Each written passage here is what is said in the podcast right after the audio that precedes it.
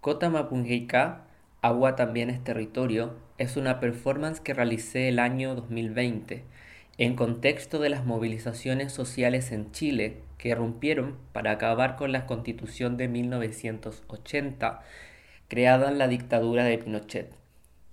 En una mezcla de técnicas que incluye el textil, dibujo, cerámicas y la performance, la obra nos propone pensar las aguas en el contexto neoliberal de Chile donde éstas son bienes apropiables. A través del lenguaje y las toponimias de las aguas en el mapuzungún, la lengua mapuche, se establece la importancia de este elemento central para la vida. El color azul está presente dentro de esta obra. Mi apellido, Calfuqueupu, significa pedernal azul. Azul es el color sagrado para la comunidad mapuche. Sagradas también son las aguas. La performance incluye diversas sensorialidades, invitando a los espectadores a extender los sentidos sobre el problema de las aguas en Chile. Pino y eucaliptos se queman para liberar de una forma metafórica el devastamiento que han hecho los monocultivos al territorio y a la vida. En Chile sigue el saqueo al agua. Las aguas son inapropiables, son la vida. Bienvenidas a TVA 21 on Stage. Escuchábamos las palabras del artista mapuche Seba Calfuqueo, que presentó su obra Kotama Pungeika en el C3A, Centro de Creación Contemporánea de Andalucía, en Córdoba, España, como parte de Pasaje del Agua, un programa de performance presentado por TVA 21 y TVA 21 Academy en junio de 2022. Una conversación que nos invita a sentir la importancia del agua, al mismo tiempo que nos ayuda a entender la situación de la misma en Chile como reflejo de un sistema extractivista, el neoliberal, que necesita, sin duda, ser repensado.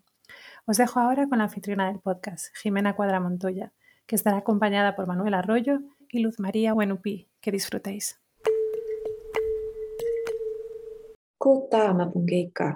Agua también es territorio, es un acto estético-político que nos interpela a comprender las múltiples dimensiones y significados asociados al agua y el territorio se nos invita a experimentar en el plano de lo sensorial desde los aromas, sonidos, colores y texturas que evoca el agua. También nos desafía a comprender la relevancia del bien que quizás es el más fundamental para sostener la vida y que en Chile es propiedad privada. Sí, los ríos, los esteros y las aguas subterráneas son propiedad privada y se transan al mejor postor. Chile, el país más neoliberal del mundo, no es un eufemismo ni una exageración.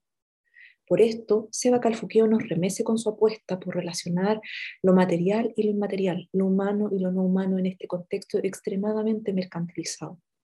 A continuación, dos protagonistas de luchas por el agua nos inspiran con sus experiencias y testimonios que se aferran a los cambios posibles en el Chile actual.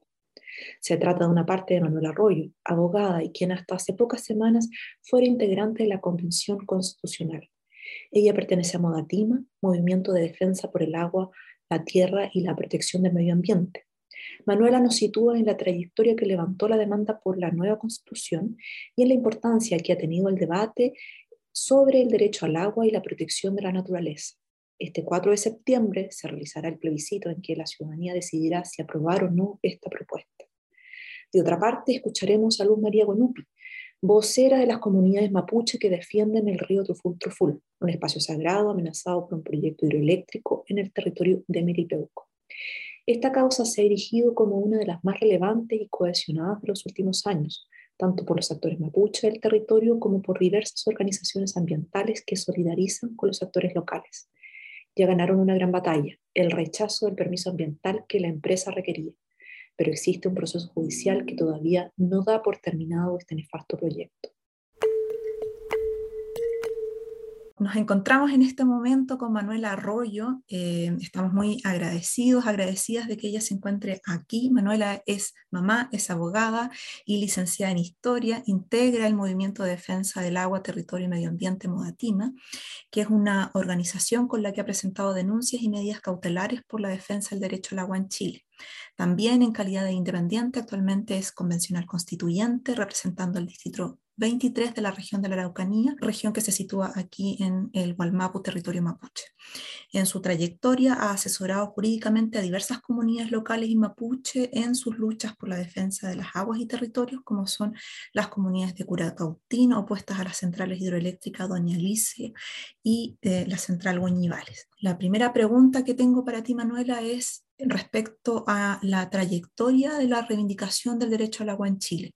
¿Cómo es que llegamos a este momento en que se está discutiendo en la nueva constitución eh, el agua como, una, como, un, como, un, tema central? ¿Cómo, ¿Cómo es que llegamos a este momento político tan relevante para el país? Yo creo que para poder llegar a esta nueva constitución y este nuevo abordaje respecto al agua en la constitución, hay que situarse ¿no? en luchas que ya son históricas y que parten desde distintos movimientos que al calor de la organización social y de la lucha también eh, en base a una necesidad tan básica como es poder tener agua, eh, comienza a gestarse en distintos movimientos, uno de los cuales yo participo, que es el Movimiento por la Defensa del Agua, la Tierra y el Medio Ambiente de Modatimo, quienes desde ya más de 10 años, 11 años, eh, nos hemos venido organizando también en defensa de este hoy día bien común natural. Pero también existen otros movimientos que han estado también en la lucha.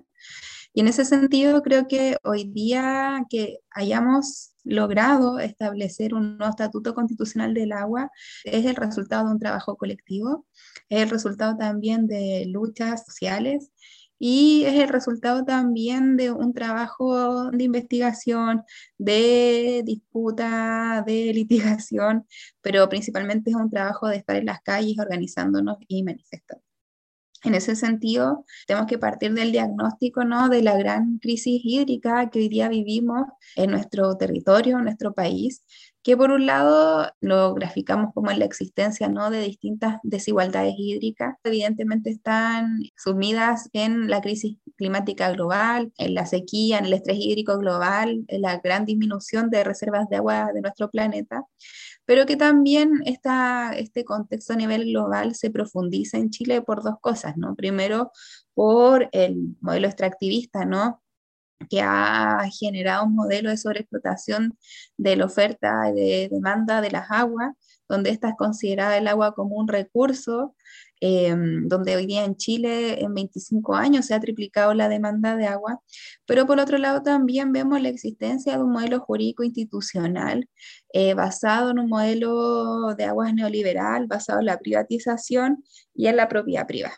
Este modelo de privatización de las aguas se sustenta en, por un lado, la Constitución del 80, en el artículo 19, número 24, inciso 11, establece que respecto al agua existen derechos de propiedad, pero tiene su bajada en el Código de Aguas del 81, que finalmente lo que hace, por un lado, es consagrar el modelo de privatización del agua y establecer que la propia institucionalidad estatal es la encargada de entregar de forma gratuita y perpetua derechos de aguas que han generado una gran concentración del agua en manos de pocas personas. En Chile actualmente el 70% del agua se consume para la agroindustria, para el sector agrícola, solamente el 10-11% se consume para agua potable y el resto también son para otros usos extractivos, es decir, estamos hablando que entre los usos industriales, mineros, pecuarios y agrícolas y eléctricas, el 90% del agua se consume para fines económicos.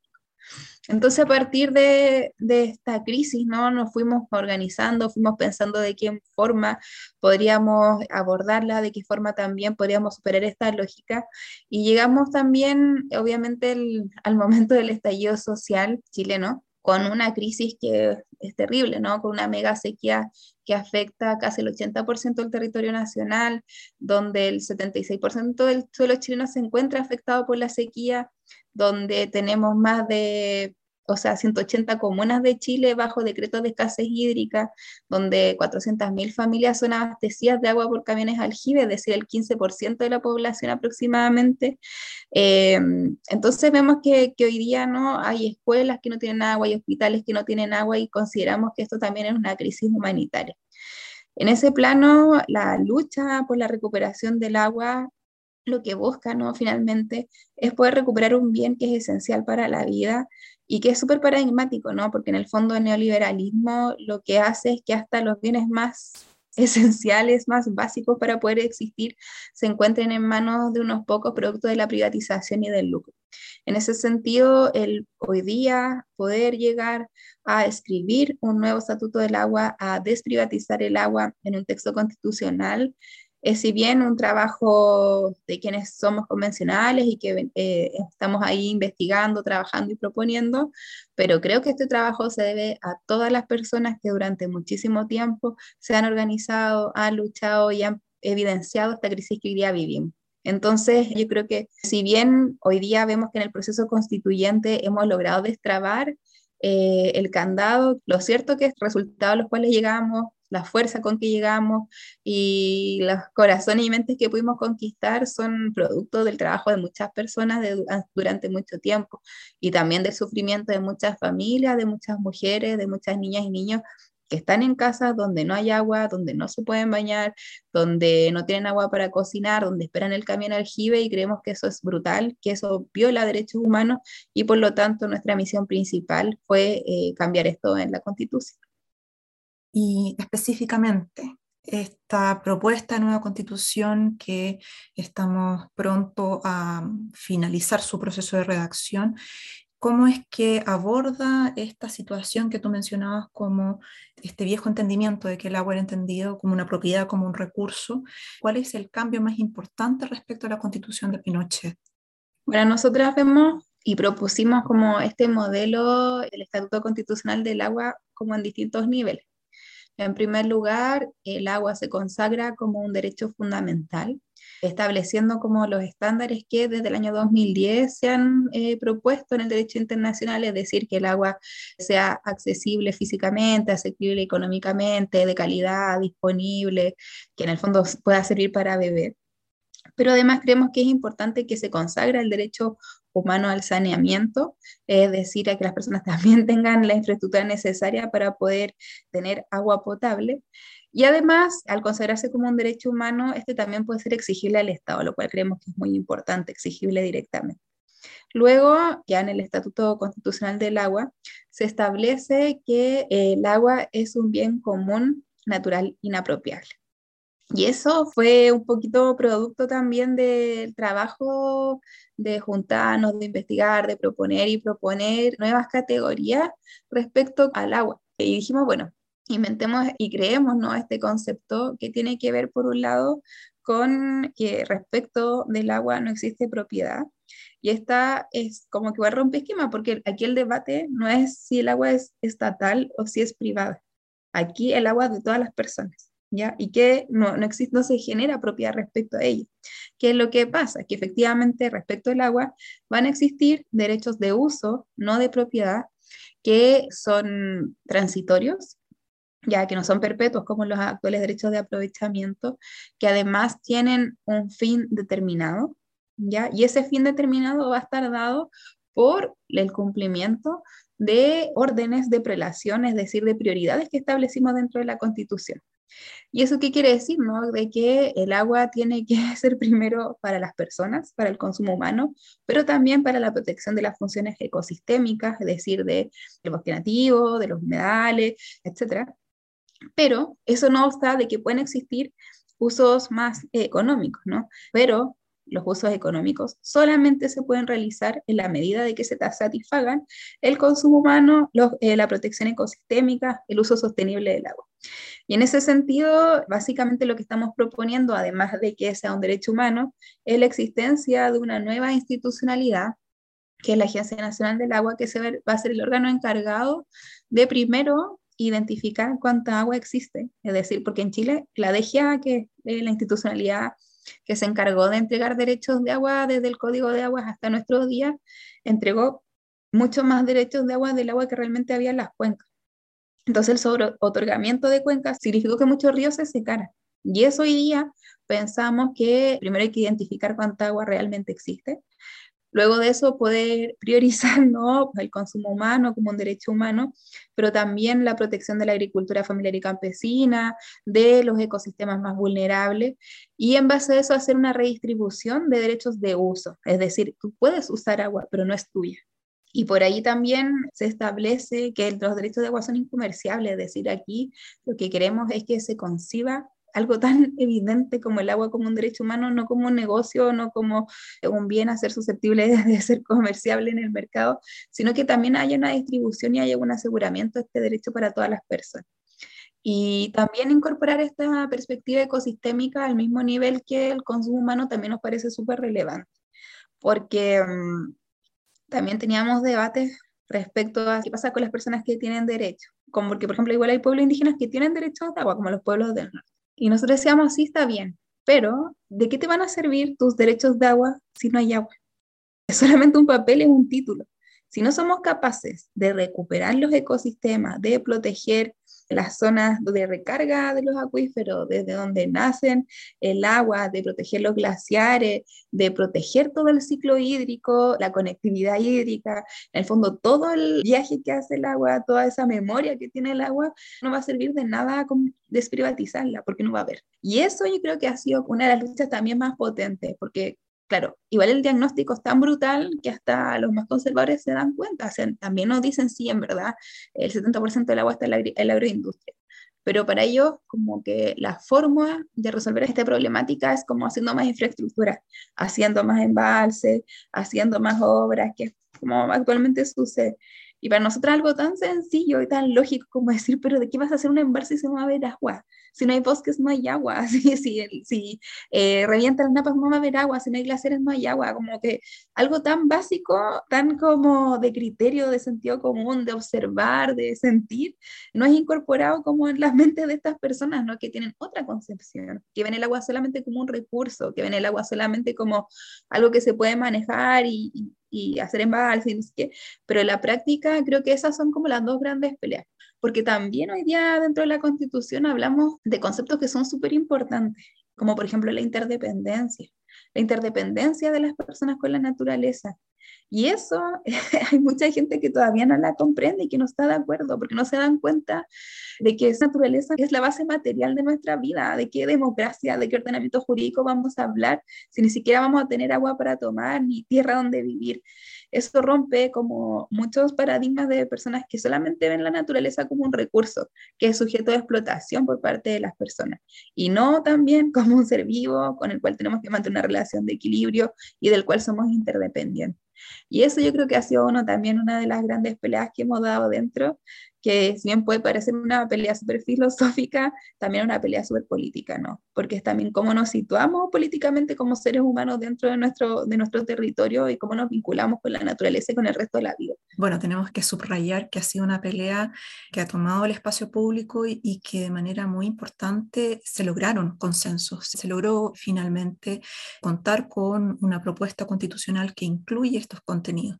Entonces, en tal sentido, yo quiero felicitar esta trayectoria que tú has llevado adelante y la trayectoria de las y los convencionales constituyentes que vienen desde movimientos sociales, desde el trabajo de eh, pueblos originarios, que han justamente dado una disputa filosófica, ontológica, política para defender aquello que es necesario para la vida. Entonces, en tal sentido, con, mucha alegría, bueno, yo quisiera plantear en esta conversación justamente un éxito de, toda esta discusión. Hace algunos años atrás esta era una discusión casi imposible, hoy día contamos con una discusión que es parte del espacio político y una discusión que se consagra en un texto objetivo que es eh, la propuesta de la nueva constitución que se va a someter prontamente a plebiscito. Entonces, yo quiero preguntarte qué es lo que viene en el escenario de que contemos con la aprobación de este nuevo documento, de esta carta constitucional, constituyente de nuestra vida política y social. ¿Cuáles son los desafíos más concretos para efectos de hacer práctico el derecho al agua en el futuro?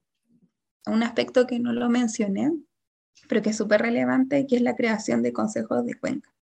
En el texto se propone una gobernanza hídrica de los territorios, en las cuales todas las personas, comunidades indígenas, eh, comunidades rurales y usuarios y usuarias del agua pueden organizarse y deben organizarse también en consejos de cuenca. Esto supera esta lógica actual del Código de Aguas respecto a las cuales solamente las juntas de vigilancia, que están conformadas por personas que tienen derechos de propiedad de agua, pueden tomar decisiones respecto a las cuencas.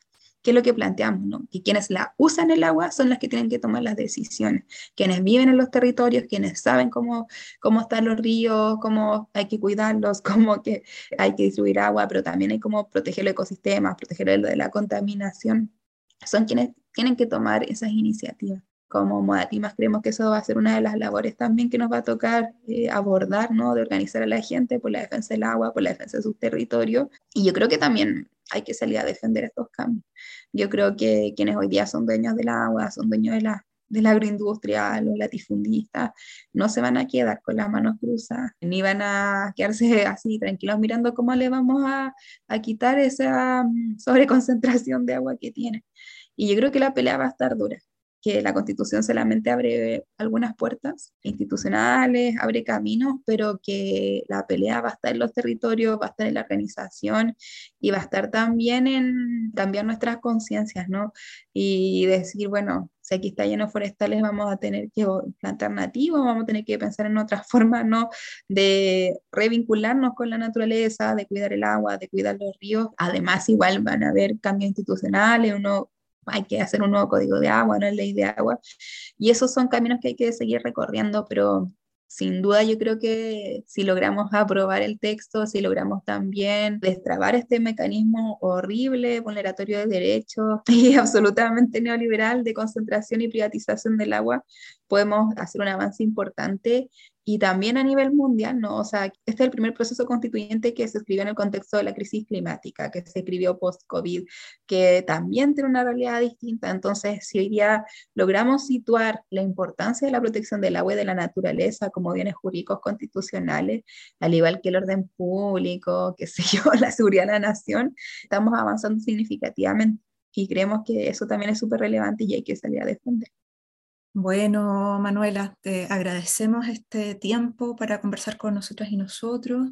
Sentimos que los desafíos que tenemos en Chile para enfrentar la crisis climática y también los debates societales respecto a estas nuevas relaciones entre el Estado, las instituciones políticas, con la sociedad civil, así como la nueva relación que se nos presenta para repensar la naturaleza, es eh, fundamental para hacer frente a este escenario que ya sentimos tan catastrófico. Así es que bueno, desearte una muy buena continuación en todo este trabajo que sabemos que viene de manera muy intensa, eh, muy fuerte hasta el 4 de septiembre, momento en que finaliza el trabajo de ustedes como convencionales constituyentes. Ya, muchas gracias también y gracias por la difusión. Sabemos que esta es una pelea grande, pero estamos aquí de pie dándolo todo porque eh, vamos a recuperar el agua. Hasta la última gota del agua robada la vamos a recuperar, así que estamos ahí firme con eso y con toda la fuerza. Así que muchas gracias. Mari Mari Lamia, nos encontramos en este momento con Luz María Buenupi ella viene desde el territorio de Melipeuco. Específicamente, ella ha sido durante los últimos 10 años vocera de las comunidades mapuche de Melipeuco que se oponen al proyecto Central Hidroeléctrica El Rincón. Luz María es una vocera de este proceso y también ha sido una dirigente social muy activa del territorio de su comunidad, Juan Meli. Chaltumay, muchas gracias por estar aquí con nosotros acompañando esta conversación en torno a los significados del agua para ustedes como comunidades mapuche opuestas a este proyecto. En primer lugar, yo le quiero preguntar, considerando que sobre este territorio que se encuentra en las faldas de la cordillera de los Andes, se pretende construir una central hidroeléctrica que ha sido fuertemente resistida por todas las comunidades de allá de la zona, incluso mucho más allá de la zona. Yo quisiera preguntarle qué significa el río, el río Truful Truful, que es el río que ustedes defienden, y por qué esta central hidroeléctrica se constituye una amenaza para ustedes. Bueno, el río Truful es muy particular, ya que no solamente y en Melipeuco nosotros lo declaramos como río sagrado.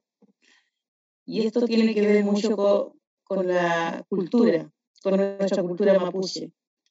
Aquí el río viene desde lo más prístino que es nuestro volcán Yaima y, y desde ahí es su nacimiento. Es por ello que para nosotros los mapuches es el río que viene con todo el ñen que decimos nosotros, la espiritualidad en el ámbito de nuestra cultura, de la religiosidad.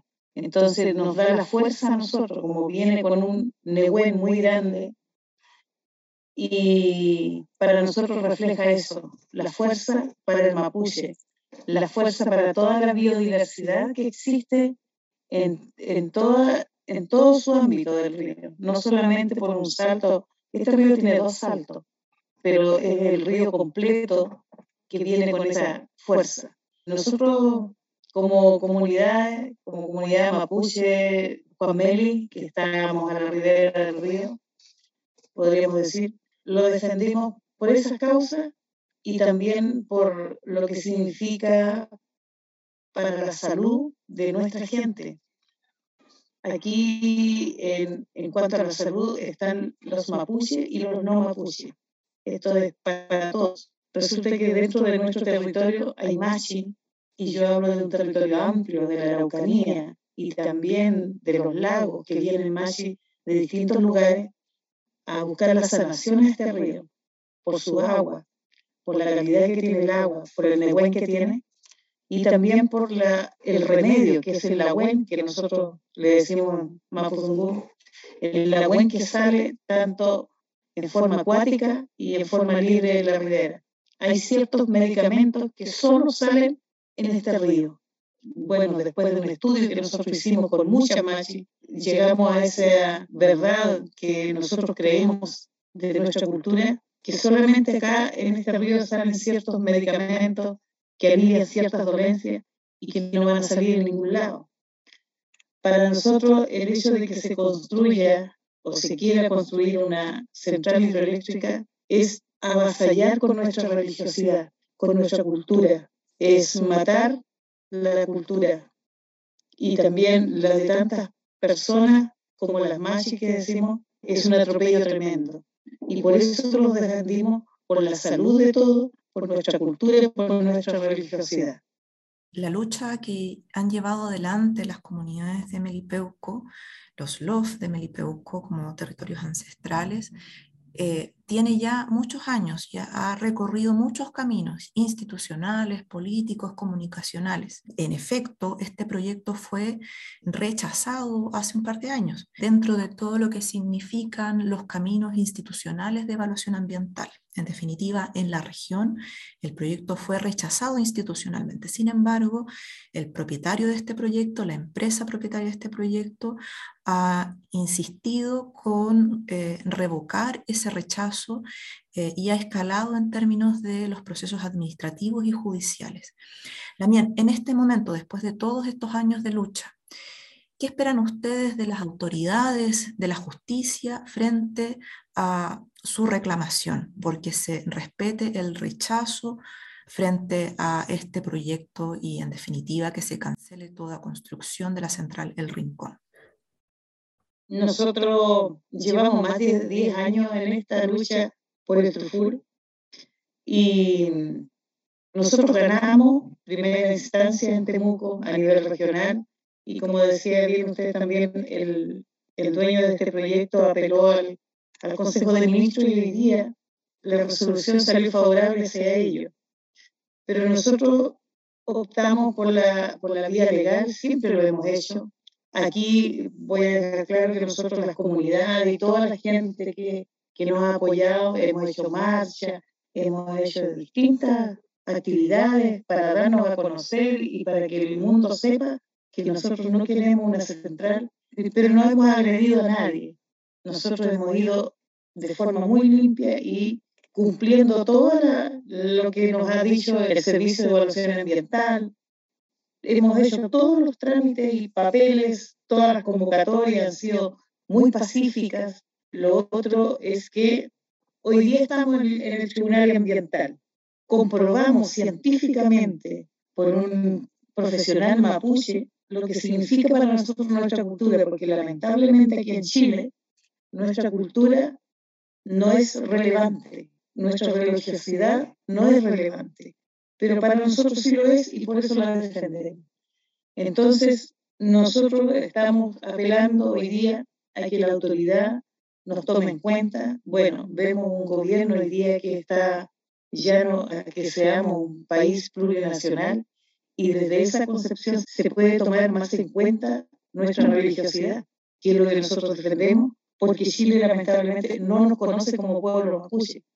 Entonces, por ahí va el tema de las leyes. No podríamos decir que un 100% que sabemos que no se va a construir, pero en nuestro corazón y en nuestro conocimiento y todo lo que conlleva nuestra religiosidad, y como hemos cumplido todo lo que el Estado nos ha pedido, nosotros pensamos de que esta vez no se va a construir. Y si eso llegara a ser, sería una desilusión tremenda, pero nosotros no vamos a permitir que se haga.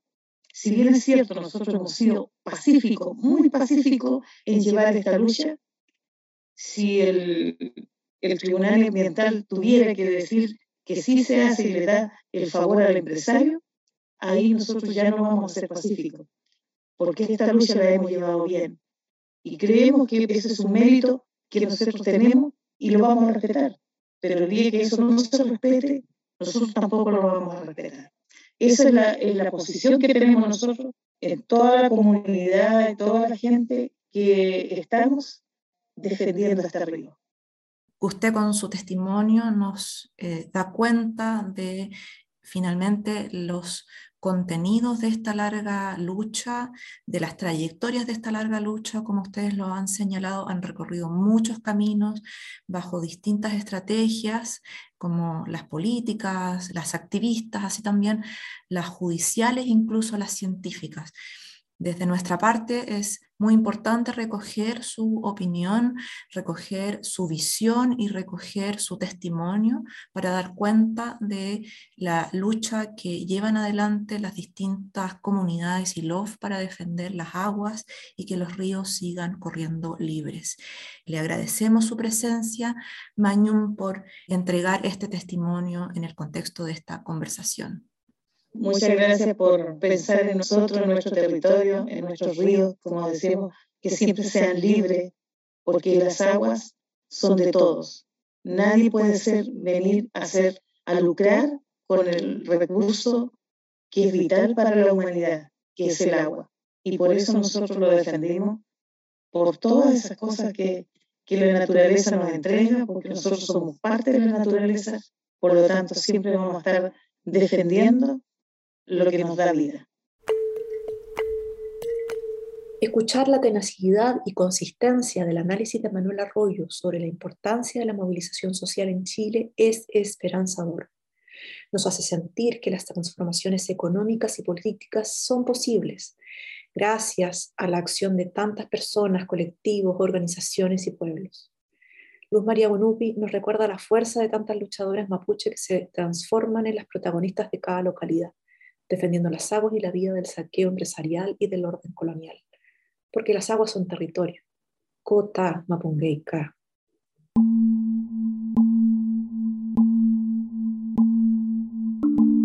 Para más contenidos fascinantes, no dejes de visitar TVA21 on Stage en la siguiente página web www.stage.tva21.org. La editora jefe de TVA21 on Stage es Francesca Thyssen-Bornemisa. Yo soy Soledad Gutiérrez, la comisaria jefe. Nina Esperanza es nuestra project manager. Yorara Murer, nuestra asistente curatorial. El editor de audio es Álvaro Chior y la música es de Carl Michael von Hausvoll. Muchas gracias por escucharnos.